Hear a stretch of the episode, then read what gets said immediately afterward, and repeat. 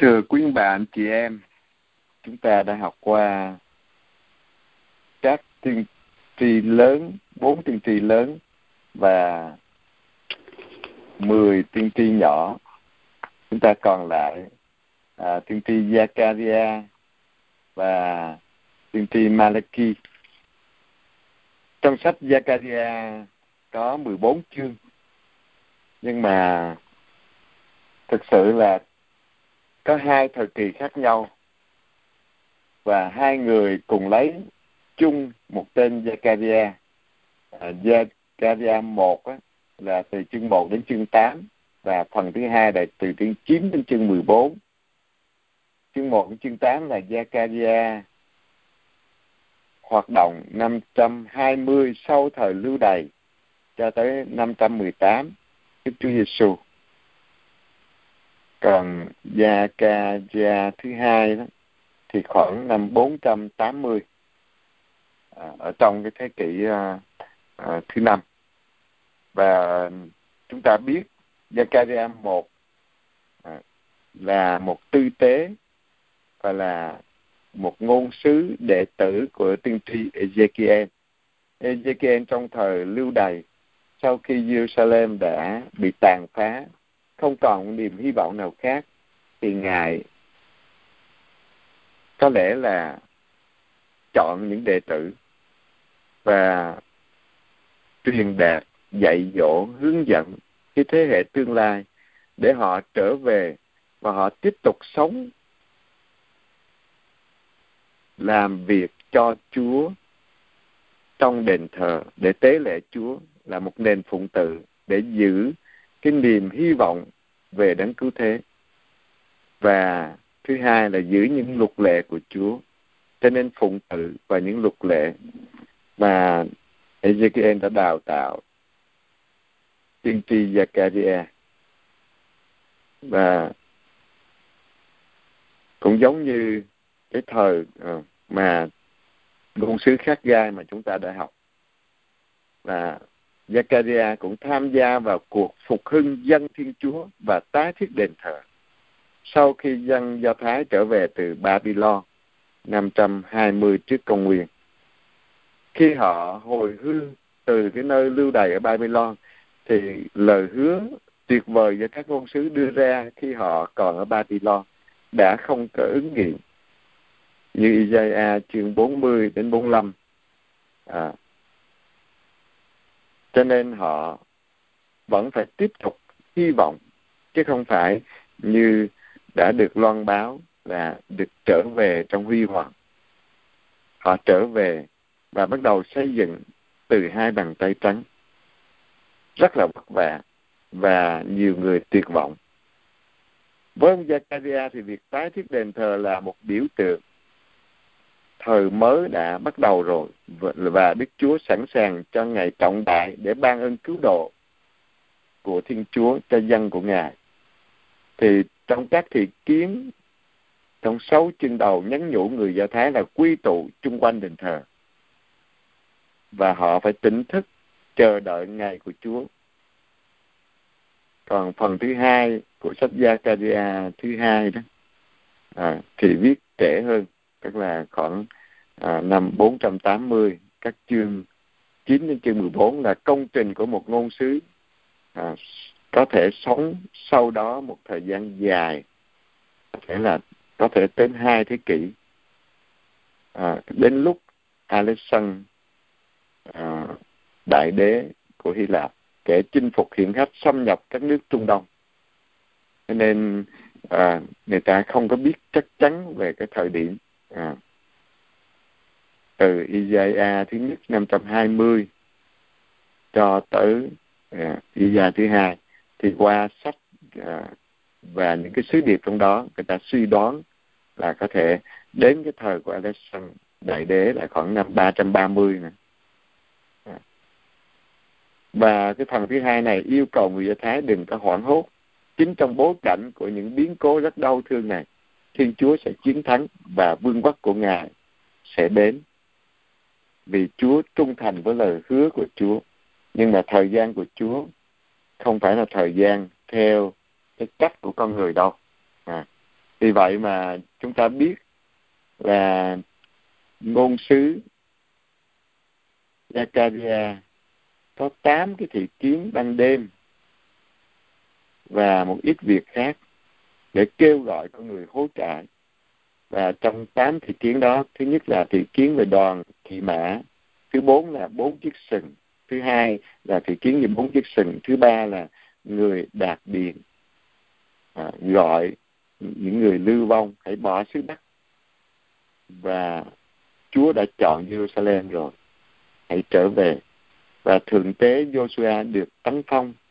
Rồi thị kiến thứ năm là chân đèn và hai cây ô liu thì diễn thứ sáu là cuốn sách bay và diễn thứ bảy là người đàn bà ở trong chum. Diễn thứ tám là bốn cổ xe.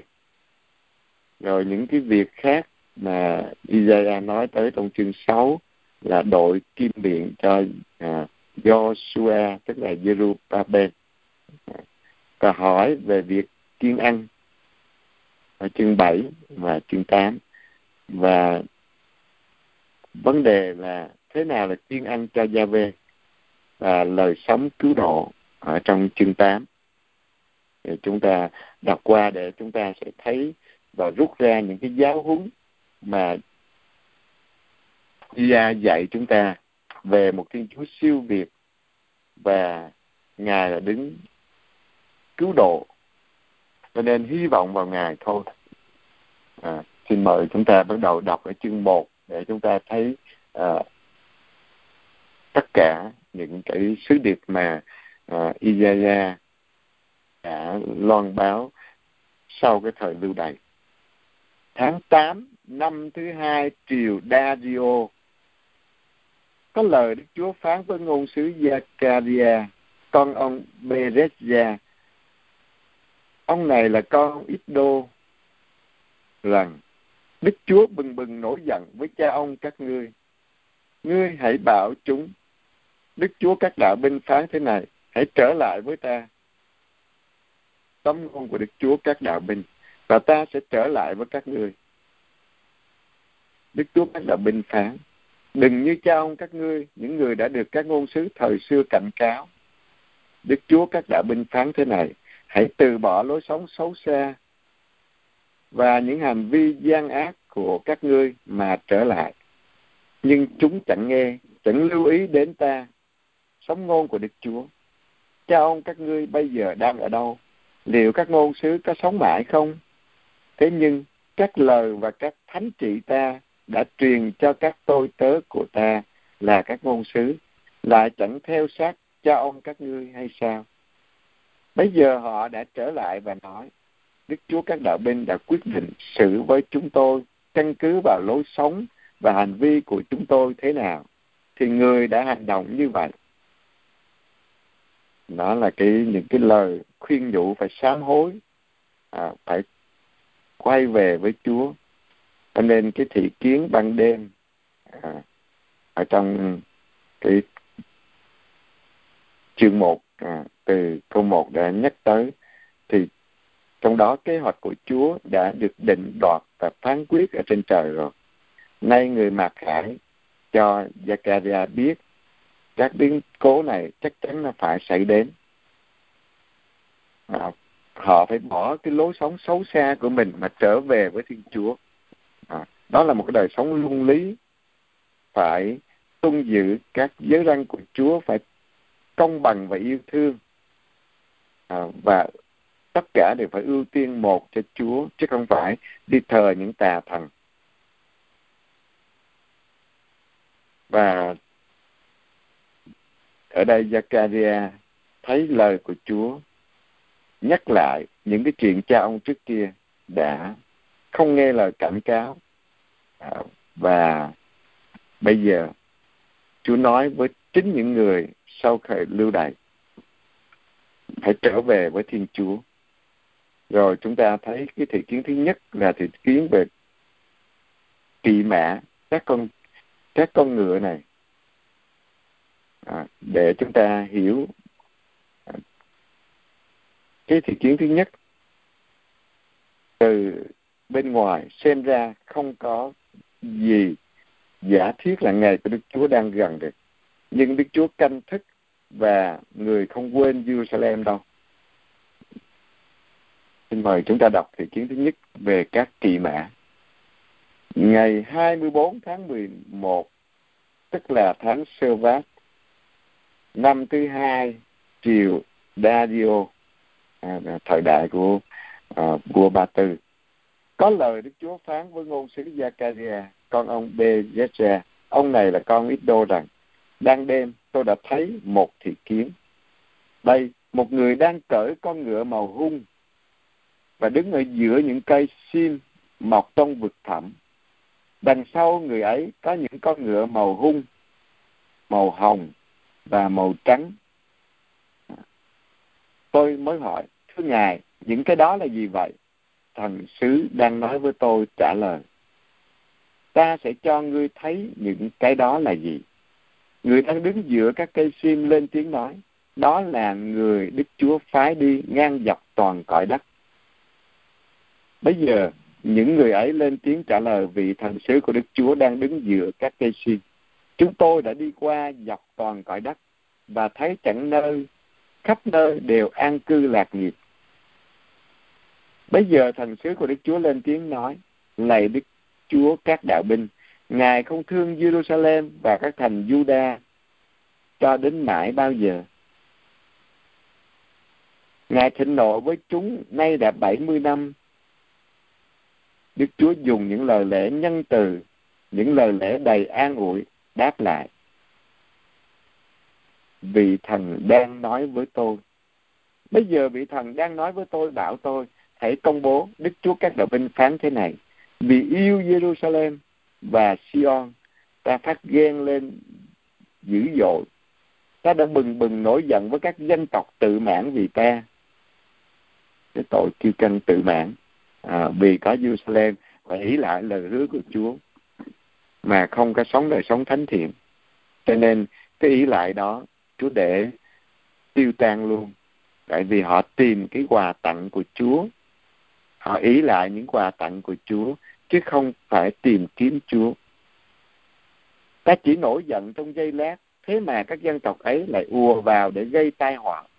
Vì thế, Đức Chúa phán thế này, ta sẽ trở về Jerusalem mà thương xót nó. À, ta trở về xem mà thương xót nó. Đền thờ của ta sẽ được xây dựng lại ở đó. Sống ngôn của Đức Chúa các đạo binh. Và đây, dây đo sẽ lại được dâng lên Jerusalem ngươi còn phải công bố rằng Đức Chúa các đạo binh phán thế này các thành của ta sẽ tràn ngập của cải sẽ phong phú đầy đủ giàu có trở lại Đức Chúa sẽ an ủi Sion và người lại chọn Jerusalem. Đúng là cái lời công bố là ngày Đức Chúa đang đến gần.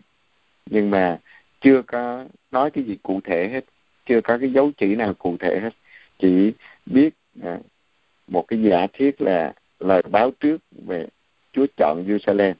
À, và không quên Jerusalem thôi. À, đó là cái thị kiến đầu tiên.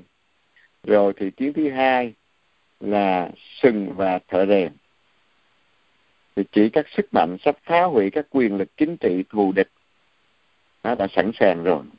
À, những cái thế lực à, đang à, gây cho Juda khốn khổ thì những cái thế lực đó sức mạnh đó sắp phá hủy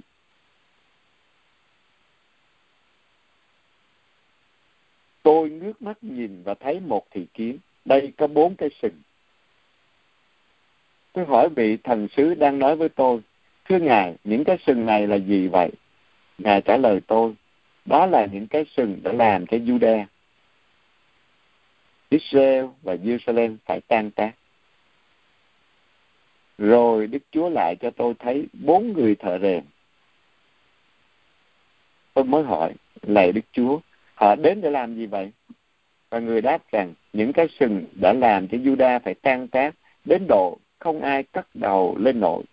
Còn những người này đến để gây hải hùng và triệt hạ các sừng của chư dân đang dương lên hút vào xứ Juda khiến nó phải tan tác à, cũng là báo báo về cái một cái quyền lực khác để đi phá những cái à, thế lực chính trị thù nghịch đã sẵn sàng thôi. Chứ cũng chưa có phá hủy à, cái đế quốc à, ba tư lúc đó. Đế quốc à, Hy Lạp sẽ phá hủy cái đế quốc ba tư cho nên à, cái thị kiến được báo như vậy. Rồi đến thị kiến thứ ba là cái người đo thì kiến này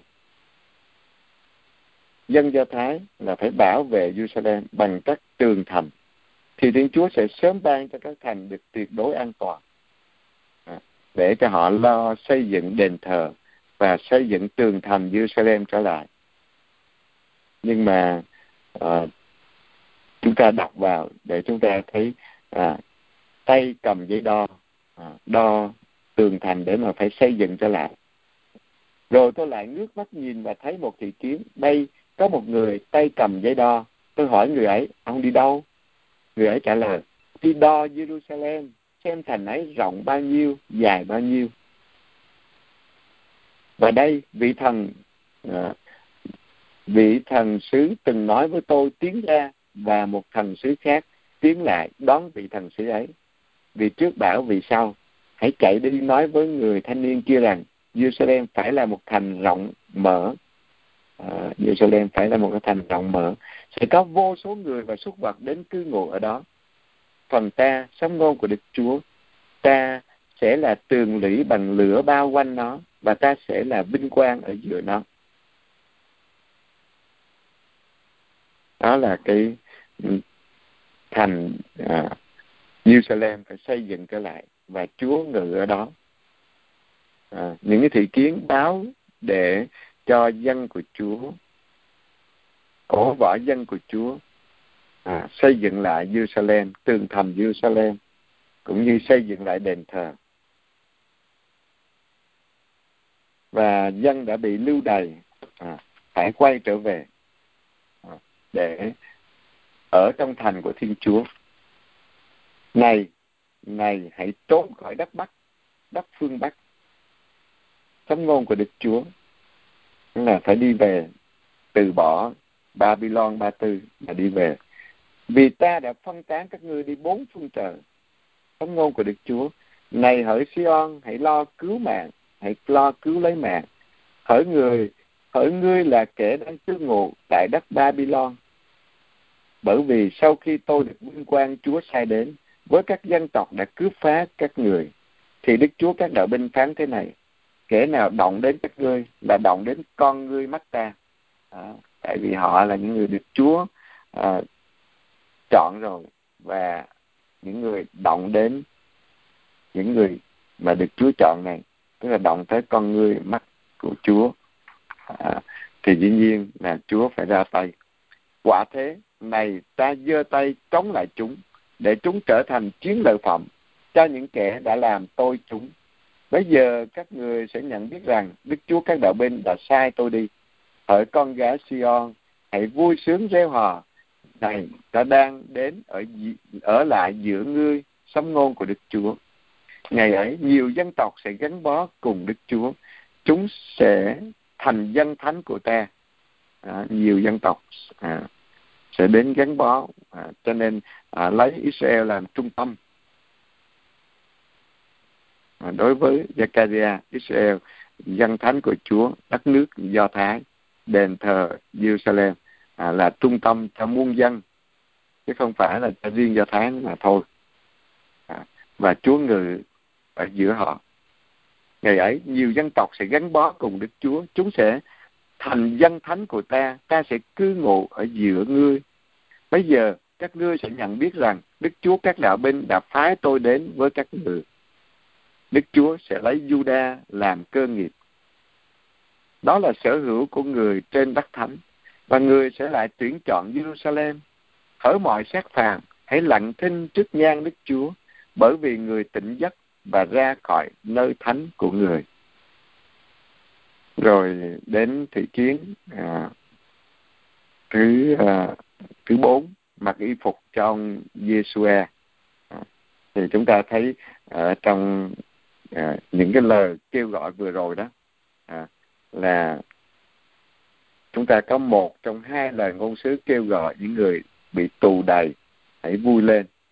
Vì thiên chúa đang ngự giữa dân người những người bị tù đầy bị lưu đầy họ phải vui lên phải trở về. À, đối với chúng ta ngày nay điều ấy lại còn thiết thực hơn nhiều.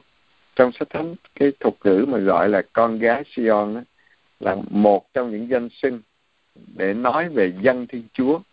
À, và ông Zakia đã loan báo cái thời đại mới khi ông nói rằng Thiên Chúa sẽ mãi mãi ở lại Sion là hình bóng của giáo hội ngày nay. À, nơi sau này mọi dân nước sẽ quy tụ về à, đã chỉ về chính giáo hội. À, mà hỏi con gái Sion hãy vui sướng reo hò về này ta đang đến ở giữa ngươi. À, ngày ấy nhiều dân tộc sẽ gắn bó cùng Đức Chúa chúng sẽ thành dân thánh của ta. Và chúng ta thấy chỉ trong giáo hội mới quy tụ tất cả muôn dân lại à, thành một cái đại gia đình của Thiên Chúa để quy tụ với nhau và cùng nhau tôn vinh Thiên Chúa là cha chung của mọi người, mọi người là anh chị em. Mà nhờ Chúa Giêsu Kitô đã quy tụ và thánh thần của Chúa tác động trong lòng của mọi người để nhận biết cái sự thật, cái tình yêu giữa cha với con, giữa những người con trên trần gian với người chúa cha trên trời. Và giữa mọi người là anh chị em với nhau. Đó là những gì để chỉ về chính hội thánh của chúa. Ngày hôm nay, quy tụ tất cả mọi người rồi chúng ta thấy cái thị kiến thứ ba à, thứ thứ tư mặc y phục trong Giê-xu-a. Thì thị kiến này à, về thượng tế ở Jerusalem ra báo trước một cuộc canh tân à, chức tư tế. Ban đầu ông Giê-xu-a đồng hóa với dân. Vì thế ông mặc tang phục để đền tội cho dân. Sau đó là lời loan báo chức tư tế tương lai chức tư tế của Chúa Kitô đấng trung gian giữa Thiên Chúa và loài người.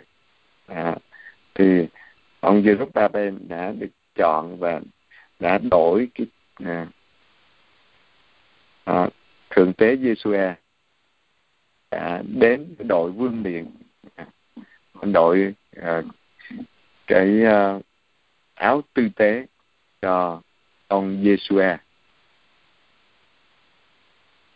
và trong cái hình ảnh về chức tư tế mới của Chúa Kitô à, đến trung gian giữa Thiên Chúa và con người à, thì đây chỉ về chính đấng cứu thế là Chúa Giêsu là cái danh xưng mà sau này à, được dùng trong à, chương 6 câu 12 à, và cái câu này có lẽ lúc đó người ta hiểu là ông Jerubbaben dòng dõi các vua thuộc về dòng tộc David.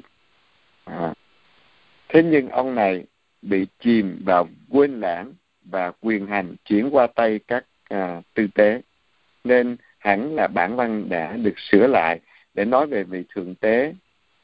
À, nên từ đây trở đi nhiều người do thái tin rằng đấng messiah sẽ xuất thân từ hàng tư tế. À, cái đó là cái à, suy nghĩ à, à, sai lầm à, theo cái nhìn của con người. Và Chúa Giêsu là thượng tế theo một cái nghĩa mới hoàn toàn. Mà chính ngài là thượng tế dân của lễ là chính ngài chứ không phải là chiên bò nữa.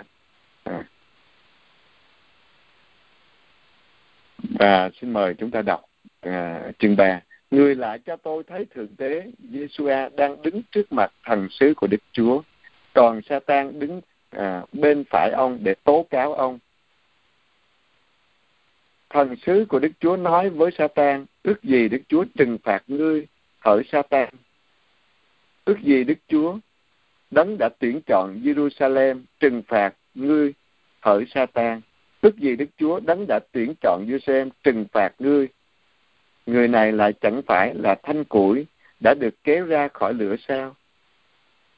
Bây giờ ông Yeshua áo sống dơ bẩn, đứng trước mặt vị thần sứ vị này lên tiếng nói với những người đang đứng trước mặt mình rằng hãy cởi áo dơ bẩn của ông ấy ra và mặc trong lễ phục huy hoàng.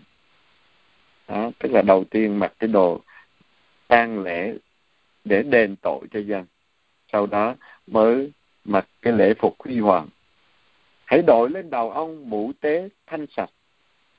Người ta đã đội lên đầu ông mũ tế thanh sạch và mặc cho ông áo sống thanh sạch trong khi đó thần sứ của đức chúa đứng và nói với ông, này, ta đã gỡ tội cho ngươi. Rồi thần sứ của đức chúa long trọng tuyên bố với ông giêsu rằng, đức chúa các đạo binh phán thế này. Nếu ngươi sống theo đường lối ta dạy và tuân giữ mệnh lệnh ta truyền, thì chính ngươi sẽ xét xử nhà của ta. Chính ngươi sẽ canh giữ tiền đình của ta và ta sẽ cho ngươi gia nhập hàng ngũ những kẻ đang đứng đây. Vì này là phiến đá ta đã đặt trước mặt giê trên phiến đá độc nhất này có bảy con mắt. Này chính ta sẽ khắc chữ lên đó sống ngôn của đức chúa các đạo binh. À, cho nên chúng ta à, thấy cái thị kiến này để à, chỉ về cái thượng tế tương lai là chính Chúa Giêsu, dân của lễ là chính mình, máu của Ngài trên thập giá. À, trong một cái ý nghĩa khác à, về thượng tế và Ngài cũng là dòng tộc của David nhờ Thánh Giuse cha nuôi của Chúa Giêsu và qua đó để cho chúng ta thấy cái chồi non xuất hiện Vậy nghe đây, hỡi Thượng Tế giê ngươi cũng như các đồng nghiệp của ngươi đang ở trước mặt ta. Chúng là một điềm báo, vì này ta đang cho tôi tớ mệnh danh là chồi non xuất hiện. Ta sẽ cất tội của xứ này đi nội trong một ngày. Ngày ấy sấm ngôn của Đức Chúa các đạo binh, các ngươi sẽ mờ mọc nhau dưới bóng cây nho, cây vả. À, chồi non xuất hiện thì luôn luôn là một cái niềm vui, một cái niềm hy vọng. À, nhưng mà qua à, vị thượng tế à, mà người ta lúc đó người ta nghĩ về Jerusalem à, và cái hình ảnh thượng tế à, và mà ở đây trong cái thị kiến được thấy à, để chỉ về chính Chúa Giêsu đã đến trên trần gian ngài đến để thực hiện tất cả những lời hứa này và những thị kiến này chính Chúa Giêsu thực hiện, chứ không phải ai khác hết. Và trong cựu ước, nó chỉ có ý nghĩa khi Chúa Giêsu đến. Nếu không thì nó bị bỏ lửng ở đây. Chẳng ai hiểu là cái gì hết. Và khi chúng ta hiểu được qua ánh sáng tin mừng của Chúa Giêsu qua phúc âm thì chúng ta mới có cái lời giải đáp cho chính những cái khúc mắc mà trong cựu ước chỉ có thông báo rồi để đó. Và chúng ta thấy Giêsu a hay là người ta nghĩ tới Jerusalem dòng dõi nhà vua, rồi cuối cùng tất cả đều chìm trong quên lãng rồi qua đi thôi. Cả 500 năm sau, Chúa Giêsu mới đến. Họ phải trải qua hết giai đoạn này đến giai đoạn kia trong chờ đợi.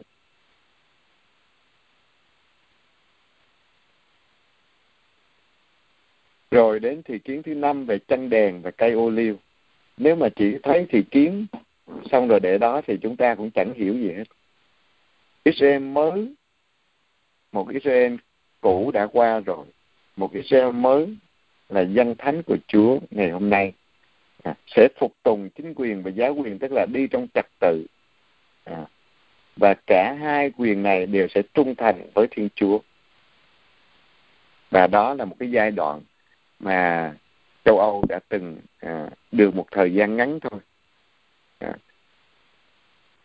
cả chính quyền và giáo quyền cùng nhau để phục vụ dân của Chúa nhưng mà rồi ngày hôm nay là tách biệt đạo đời.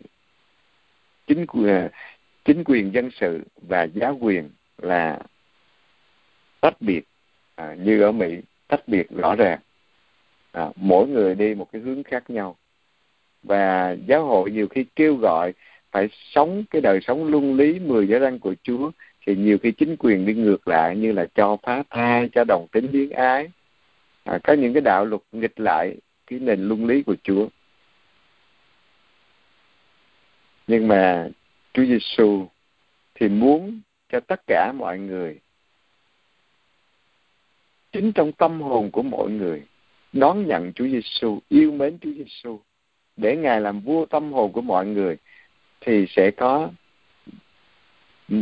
những tâm hồn thành tâm thiện chí liên kết với nhau để phục vụ cả xã hội trần thế theo con đường của Chúa Kitô. Thì lúc đó đạo và đời, chính quyền dân sự và dân thánh của Chúa cũng như giáo quyền đều cùng nhau hướng về một mục đích là thực hiện lời của Chúa chứ không phải lời à, riêng của mình hay ý muốn của mình cái kế hoạch của mình nữa mà hoàn toàn theo ý của Chúa. Xin mời đọc chương 4. Vị thần sứ đã nói với tôi trở lại và đánh thức tôi như đánh thức một người đang ngủ. Vị ấy nói với tôi, ngươi thấy gì? Tôi thưa, tôi thấy một trụ đèn toàn bằng vàng. Trên đầu có một phao dầu. Trụ ấy có bảy ngọn đèn. Và trên các ngọn đèn ở đầu trụ có bảy tim đèn. Bên cạnh trụ đèn có hai cây ô liu. Một ở bên phải, thao dầu, và một ở bên trái. Tôi cất tiếng thưa với vị thần sứ đã nói với tôi thưa ngài những cái đó có nghĩa là gì thần sứ đã nói với tôi lên tiếng trả lời chẳng lẽ ngươi không biết những thứ ấy là nghĩa là gì sao tôi thưa không thưa ngài vì ấy lại nói với tôi, bảy ngọn đèn kia là bảy con mắt của đức chúa, đang rạo khắp cõi đất. Bây giờ tôi lên tiếng hỏi vì ấy, thưa ngài, hai cây ô liu ở bên phải bên trái trụ đèn ấy có nghĩa là gì? Một lần nữa tôi lại lên tiếng hỏi vị ấy, thưa ngài, hai cành ô liu ở bên hai ống thông dầu bằng vàng tuôn xuống dầu vàng ống ánh có nghĩa là gì? Vì ấy trả lời tôi chẳng lẽ ngươi không biết những thứ ấy nghĩa là gì sao? Tôi thưa không thưa ngài vì ấy bảo đó là hai người được sức giàu đứng phục vụ bên chúa ở trên toàn cõi đất. Hai người được sức giàu đứng phục vụ bên chúa trên toàn cõi đất. À, à, đó là cái thị kiến à, thứ năm để báo về hai vị là chính quyền và giáo quyền à, phải lo cái việc phục vụ cho Chúa chứ không phải là à, mỗi vị à, làm theo ý riêng của mình không phải là tách biệt đạo đời được mà phải tập trung vào việc phục vụ cho vinh danh của Chúa theo ý muốn của Chúa. Và Chúa nhìn thấy à, bảy ngọn đèn để chỉ về con mắt của Chúa. Chúa nhìn thấy toàn thể cả những điều kín ẩn trong lòng của mình mình chưa có nói ra, mình chỉ có suy nghĩ trong lòng thôi. Chúa đã biết rồi.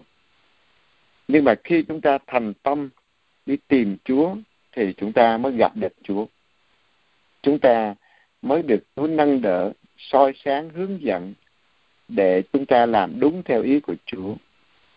Người làm chính quyền hoặc là làm tất cả trong công việc giáo quyền là những công việc để phục vụ cho dân thánh của Chúa, cần phải cầu nguyện nhiều hơn ai hết để biết rõ về ý Chúa.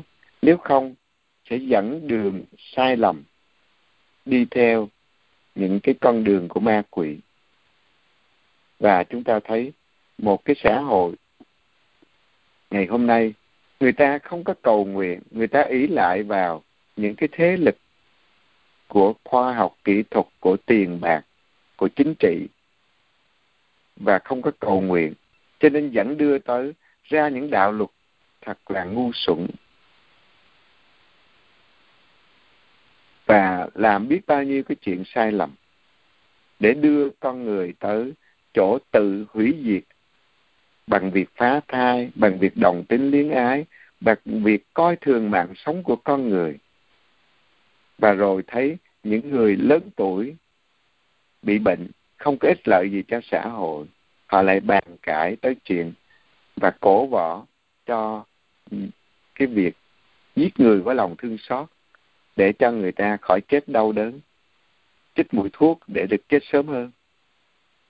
Mà không có tôn trọng cái sự sống từ lúc thụ thai trong lòng mẹ cho tới lúc chết tự nhiên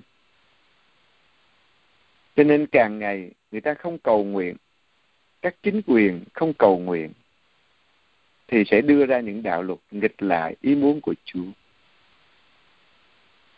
Không cầu nguyện thì sẽ theo tiêu chuẩn nào? Sẽ đi tới sự hủy diệt. Mà ma quỷ đang dẫn dắt nhiều người trong thế giới này. Vì vậy chúng ta thấy càng lúc càng có nhiều cái sự dữ nó xảy đến. Rồi chúng ta đọc tiếp ba cái lời nói liên quan đến ông Jerubbaal. Đây là lời của Đức Chúa liên quan đến ông Jerubbaal, không phải nhờ thế lực, cũng chẳng phải nhờ sức mạnh, mà nó hoàn thành công việc ta giao phó. Nhưng là nhờ thần khí của ta, Đức Chúa các đạo binh. Đó. Chúng ta Jerubbaal đã làm quan tổng trấn ở đó à, dưới triều dưới cái quyền lực của đế quốc ba tư. Và không phải nhờ sức mạnh riêng của mình đâu, nhưng mà nhờ thần khí của Chúa, ông cũng hăng say phục vụ để xây dựng lại Jerusalem. Ngươi là ai hỡi núi lớn kia? Trước mặt Jerusalem, ngươi hãy trở nên đồng bằng. Nó sẽ lấy ra viên đá chớp định dựa tiếng reo hò. Đẹp đẹp quá. Có lời Đức Chúa phán với tôi rằng chính tay Jerusalem đã đặt nền móng cho đền thờ này và cũng chính tay nó sẽ hoàn tất.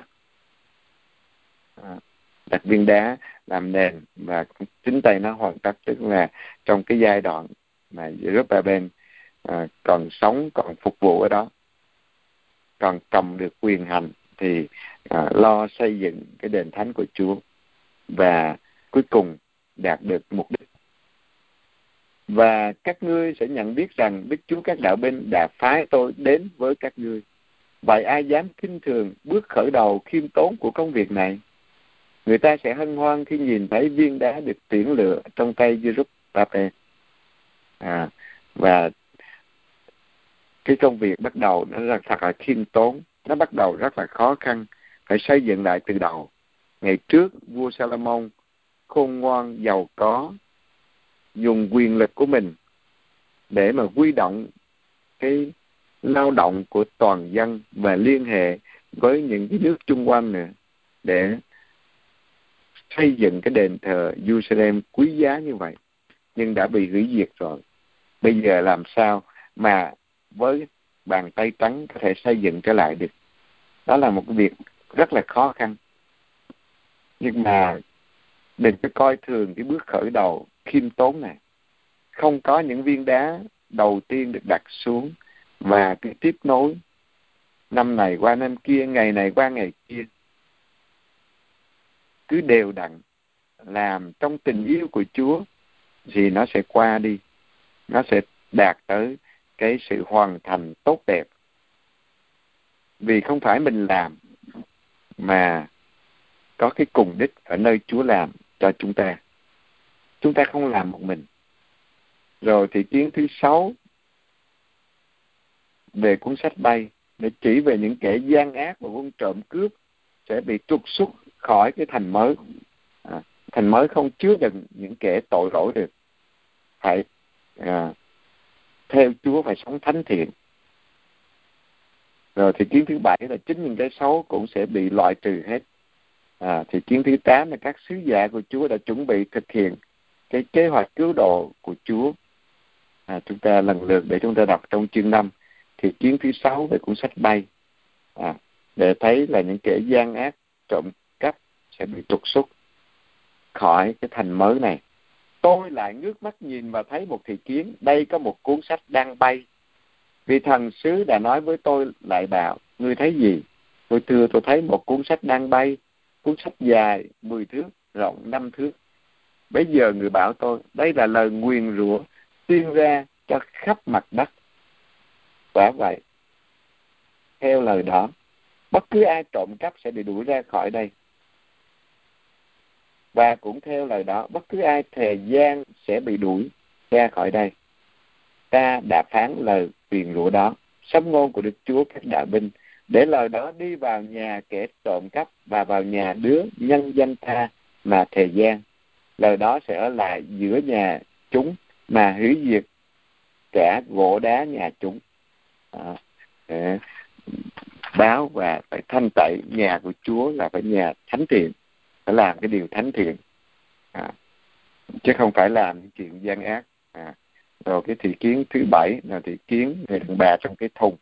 À, để chỉ về những cái xấu thì dĩ nhiên là bị loại trừ hết thần sứ đã nói với tôi, tiến ra bảo tôi, hãy ngước mắt lên mà xem cái gì đang hiện ra kìa. Tôi hỏi, thưa ngài, cái gì vậy? Người đáp, cái thùng hiện ra đó. Người nói tiếp, đó là tội lỗi của dân cư toàn xứ này. Và này, cái nắp chì được nhắc lên. Có một mụ đàn bà đang ngồi trong cái thùng. Người bảo, tội ác đó thần sứ lại ấn mụ ta vào thùng và lấy tảng trì đậy lên trên. Tôi ngước mắt lên và thấy một thị kiến. Này, có hai phụ nữ tiến ra. Cánh họ tung bay trong gió. Họ có cánh như cánh hạt. Họ nhấc bổng cái thùng lên không trung. Bây giờ tôi hỏi vị thần sứ đã nói với tôi, họ đem cái thùng đi đâu vậy? Người đáp, đem sang đất Sina để xây cho nó một ngôi đền. Và khi xây xong sẽ đặt nó ở đó trên một cái bệ. Đó là cũng chỉ về những cái gì là xấu xa tội lỗi thì cũng loại trừ ra khỏi à, à, cái thành mới của Chúa. Rồi thì kiến thứ tám là chuyến xe à, thì chỉ là Chúa chuẩn bị cái kế hoạch để cứu độ dân của Chúa tôi lại ngước mắt nhìn và thấy một thị kiến. Đây, có bốn chuyến xe từ giữa hai quả núi tiến ra. Những quả núi ấy là những quả núi đồng. Xe thứ nhất thánh ngựa hung. Xe thứ hai thánh ngựa ô. Xe thứ ba, ngựa bạch. Và xe thứ tư, ngựa đốm hùng mạnh. Tôi cất tiếng thưa quý vị, sứ thần đã nói với tôi thưa ngài những cái đó là gì vậy? Thần sứ lên tiếng trả lời đó là bốn luồng gió trời tiến đi sau khi đã trình diện chúa tể toàn cõi đất. À, bốn luồng gió. Xe thắng ngựa ô tiến về đất bắc. Ngựa bạch tiến theo sau ngựa đốm tiến về đất nam. Chúng tiến đi hùng mạnh và mong mỏi rảo khắp cõi đất. Bây giờ người phán hãy rảo khắp cõi đất. Và chúng rảo khắp cõi đất người gọi tôi và bảo hãy nhìn những con đang tiến về đất bắc. Chúng sẽ làm cho thành khí ta được nghỉ ngơi ở đất ấy. Đó là cái thị kiến à, thứ năm về chiến xe để chuẩn bị cứu độ dân của Chúa. Và dĩ nhiên là những cái thị kiến này à, đâu phải dễ gì mà hiểu được. Và người ta chỉ hiểu rằng là những cái à, thế lực khác đang triệt tiêu à, cái đế quốc ba tư lúc đó. Thì chỉ có đế quốc hy lạp chiếm cái đế quốc ba tư này. Và đội triều thiên cho Yeshua à, vì người ta à, muốn tôn vinh cái vị tư tế này có lời Đức Chúa phán với tôi rằng hãy nhận quà tặng của những người lưu đày của nhà Kenda, nhà Tovia và nhà Yodaja Ngay ngày hôm nay, chính ngươi sẽ đi tới nhà Yoshia, con của Sơ Phanja, vừa từ Babylon trở về ngươi hãy lấy vàng bạc làm một vương miện rồi đội lên đầu Giê-xu-a con của thượng tế Giê-hô À, là tư tế à, Yeshua người ta nghĩ rằng à, tư tế là cái người mà quy tụ dân của Chúa xung quanh đền thánh là à, sẽ dẫn đạo lãnh đạo dân của Chúa. Ngươi hãy nói với nó rằng Đức Chúa các đạo binh phán thế này, đây một người mà danh là chồi non. Từ nơi nó ở, nó sẽ đâm chồi. Nó sẽ xây thánh điện của Đức Chúa. Chính nó sẽ xây thánh điện của Đức Chúa. Chính nó sẽ mặc lấy oai phong. Nó sẽ ngự trên ngai và nắm quyền thống trị. Sẽ có một tư tế ngồi trên một ngai khác. Cả hai sẽ tỏ ra rất tâm đầu ý hợp. Còn vương miện thì sẽ được dùng làm kỷ vật để tưởng nhớ Khelem, Tobia, Dơ và Khen, con của Dơ Phanja, trong thánh điện của Đức Chúa. Bây giờ những người ở xa sẽ đến xây thánh điện Và các ngươi sẽ nhận biết rằng Đức Chúa các đạo binh đã sai tôi đến với các ngươi. Sẽ xảy ra như thế nếu các ngươi thật sự vâng nghe tiếng Đức Chúa, Thiên Chúa của các ngươi. Đó là cái à, thị kiến chiến xa xong thì sẽ đưa tới cái triều thiên à, vương miện cho giê a vị à, tư tế à, con của thượng tế giê-hô sa đắc thì đó là cái nhìn à, ông ta như là một cái chồi non nhưng mà thực tế cuối cùng chỉ có Chúa Giêsu là thượng tế dân của lễ chính mình ngài lên Thiên Chúa Cha. Và ngài là Thiên Chúa là ngôi vị Thiên Chúa cho nên của lễ của ngài mang cái giá trị cứu độ toàn thế giới. Còn của lễ của các tư tế trần gian này chỉ là cái hình ảnh chỉ là diễn tả cái lòng thành của mình thôi. Chứ không có tha thứ được tội lỗi.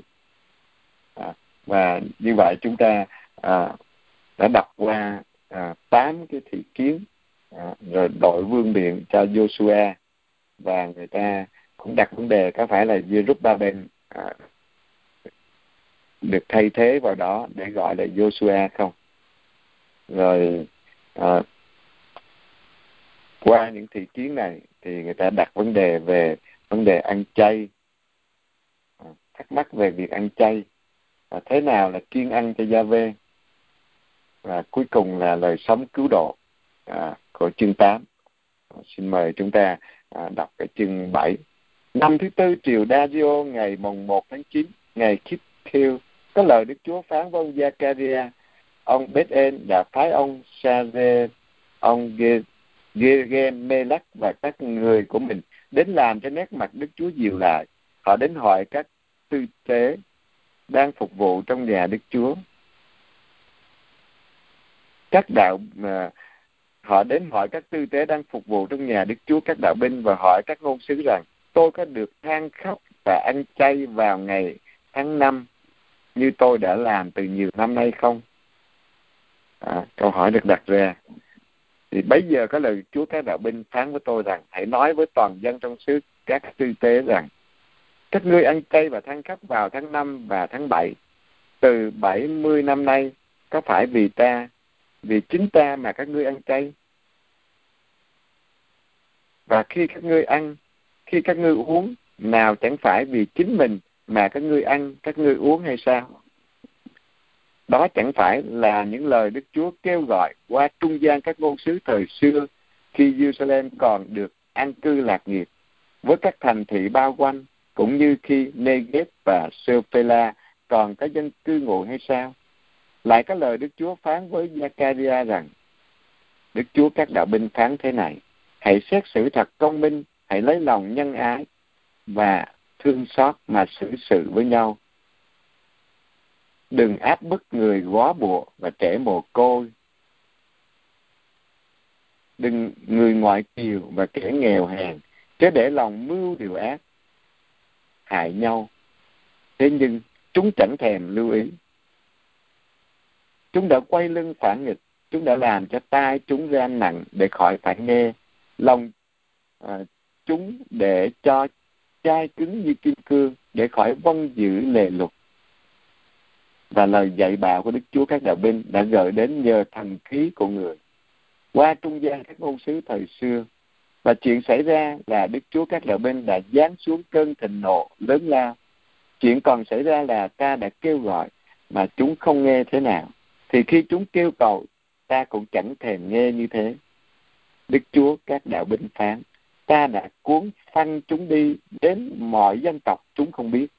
Đằng sau chúng là một xứ sở hoang tàn. Không người qua lại chúng đã biến một xứ xanh tươi màu mỡ nên trốn hoang tàn. Đó là cái việc mà họ ăn chay mà không phải ăn chay vì Chúa thì không có được. À, ăn ăn chay vì mình và không có à, thay đổi cuộc sống của mình. Tức là vẫn cứ áp bức những trẻ mồ côi những người quá bụa những người thấp cổ bé miệng mà không có lòng nhân ái và thương xót để xử sự với nhau. Thì việc ăn chay có ích gì? À, đó là vấn đề của mỗi người chúng ta ngày hôm nay nữa chứ không phải ngày xưa đâu. Chúng ta nghe cho nhiều chúng ta đi chỗ này chỗ kia à, ngay cả hành hương hoặc là nghe giảng tĩnh tâm. Mà về rồi chúng ta vẫn không có thay đổi không để lời của thần khí chúa thay đổi lòng mình thì chúng ta chỉ dừng lại trong cái vũng lầy ích kỷ tội lỗi của mình thôi thì chúng ta được cái gì? Cho nên điều quan trọng là chúng ta phải thay đổi đời sống của chúng ta nên giống Chúa Kitô. À, rồi à, chương 8 về cái là lời viễn ảnh về ơn cứu độ của đấng cứu thế đến à, đó là cái niềm hy vọng à, của dân của Chúa.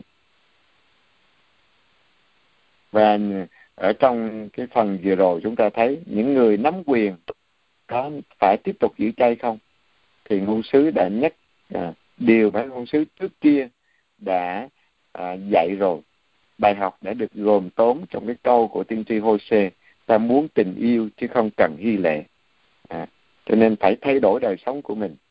Luôn luôn người ta bị cám dỗ nghĩ rằng các hy lễ à, ta dân hay là các việc đạo đức ta làm sẽ là lý do để mặc cả với thiên chúa. Thiên chúa không có nợ ai hết. À, và à, chúng ta làm cái này cái kia thì chúa phải ban ơn cho chúng ta. Đó là cái quan niệm sai lầm. À, vì chúa không có mắc nợ người nào hết. À, nhưng đạo đức thật lại chính là điều ông Gia Ca nói và thư Gia Cô Bê sau này cũng nói một cách cụ thể. À, biết đối xử nhân ái và thương xót biết nâng đỡ những người nghèo những người thấp cổ bé miệng và lấy Chúa làm trung tâm à, tuân giữ lời Chúa thay đổi cuộc sống của chúng ta.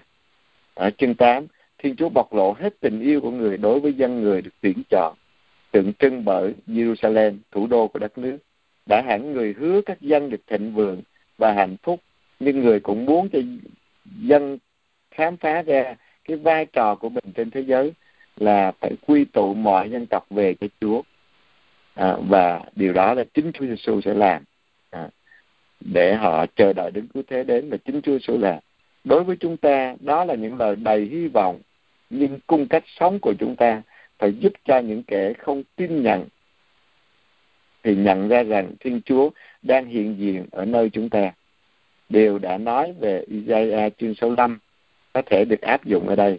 Cho nên mỗi người chúng ta phải làm việc trong một đất nước để mưu cầu cái sự bình an mà chỉ Thiên Chúa mới ban được thôi. Cái bình an đích thực mà Chúa Kitô đã hứa. À. Xin mời đọc ở chương 8. Có lời Đức Chúa các đạo binh phán như sau. Đức Chúa các đạo binh phán thế này vì Sion ta phát ghen dữ dội, ta nổi giận đến tột cùng vì nó. Đức Chúa phát thế này, ta đã trở lại Sion, ta sẽ ngự lại ở Jerusalem Jerusalem sẽ được gọi là thành trung tín và núi của Đức Chúa, các đạo binh là núi thánh.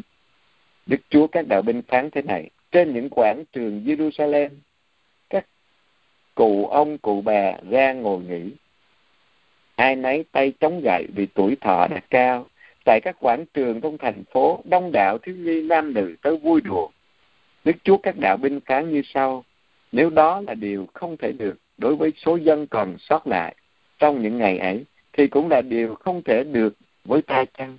Trong ngôn của đức chúa các đạo binh. Đức chúa các đạo binh phán thế này ta sẽ đưa dân ta khỏi miền đất phía mặt trời mọc về phía mặt trời lặn. À, tức là họ đang bị lưu đày ở phía đông à, phía mặt trời mọc đưa về phía tây là phía mặt trời lặn ta sẽ dẫn chúng về cho cư ngụ ở Jerusalem chúng sẽ là dân của ta còn ta ta sẽ là thiên chúa của chúng và cai trị chúng theo lẽ công minh chính trực. À, thiên nếu mà chúa là thiên chúa của mình thì phải nghe lời à, của chúa. Thì chúa bảo vệ chúng ta. Đức chúa các đạo binh sáng thế này hỡi các người là những kẻ trong những ngày này đang nghe lời các ngôn sứ nói vào lúc đặt móng đền thờ của Đức Chúa các đạo binh để tái thiết thánh điện. Các ngươi hãy mạnh bạo lên, vì trước những ngày ấy, người ta thì không có lương mà súc vật cũng chẳng có gì. Người người qua lại chẳng được bình an vì vướng kẻ thù. Ta đã làm cho mọi người xung khắc nhau, người này chống lại người kia, nhưng bây giờ đối với số dân còn sót lại, ta không xử như những ngày trước nữa. Sống ngôn của Đức Chúa nói về cái số sót còn lại, à, cái niềm hy vọng vào Chúa. Đây là hạt giống bình an. Cây nho sẽ cho quả, đất sẽ sinh hoa lợi và trời sẽ đổ mưa sương. Ta sẽ cho số dân còn sót lại tất cả những thứ làm phần sản nghiệp ở nhà Juda và nhà Israel. Các ngươi đã thành lời nguyền rủa giữa chư dân thế nào thì ta sẽ cứu thoát các ngươi và làm cho các ngươi thành lời chúc phúc như vậy. Đừng sợ, cứ mạnh bạo lên. Quả thật Đức Chúa các đạo binh phán như sau. Ta đã quyết định giáng họa cho các ngươi thế nào, thì cha ông các ngươi đã làm cho ta nổi giận. Đức Chúa các đạo binh phán, và ta đã không hối tiếc. Thì trong những ngày này ta sẽ nghĩ lại mà giáng phúc cho Jerusalem và cho nhà Juda như thế, đừng có sợ. À, nên trước kia cha ông đã làm cho Chúa nổi giận. Cho nên Chúa đã giáng họa cho họ. Thì bây giờ Chúa giáng phúc. Đây là những điều mà các ngươi phải thi hành. Hãy nói thật với nhau. Nơi cổng thành của các ngươi, hãy theo lẽ thật, lẽ công minh và sự ôn hòa mà xét xử. Chứ để lòng mưu điều ác hại nhau. Đừng ưa chuộng thế gian vì ta ghét tất cả những điều đó. Sống ngôn của đức chúa có lời Đức Chúa các đạo binh phán với tôi rằng Đức Chúa các đạo binh phán thế này chay tháng tư, chay tháng năm, chay tháng bảy và chay tháng mười sẽ thành niềm phấn khởi mối hân hoan và những ngày lễ hội cho nhà Juda nhưng trên hết hãy yêu chuộng chân lý và bình an. À, không yêu chuộng sự thật của Chúa thì đâu có được gì. Và cái đoạn à, kế tiếp là viếng cảnh ơn cứu độ về chính thời của đấng cứu thế. Đức chúa các đạo binh phán thế này. Các nước và dân cư trong các thành phố lớn vẫn còn tuôn đến. Dân này, dân thành này sẽ đến thành khác mà nói rằng, nào ta cùng đi làm cho nét mặt đức chúa dịu lại và tìm kiếm đức chúa các đạo binh. Cả tôi nữa, tôi cũng đi. Các dân đông đảo và các nước hùng cường sẽ đến tìm kiếm đức chúa các đạo binh ở jerusalem và làm cho nét mặt Đức Chúa dịu lại. Đức Chúa các đạo binh phán thế này, trong những ngày ấy, mười người đàn ông thuộc mọi ngôn ngữ trong các dân tộc sẽ níu lấy áo một người Juda mà nói, chúng tôi muốn đi với anh em vì chúng tôi đã nghe biết rằng Thiên Chúa ở với anh em.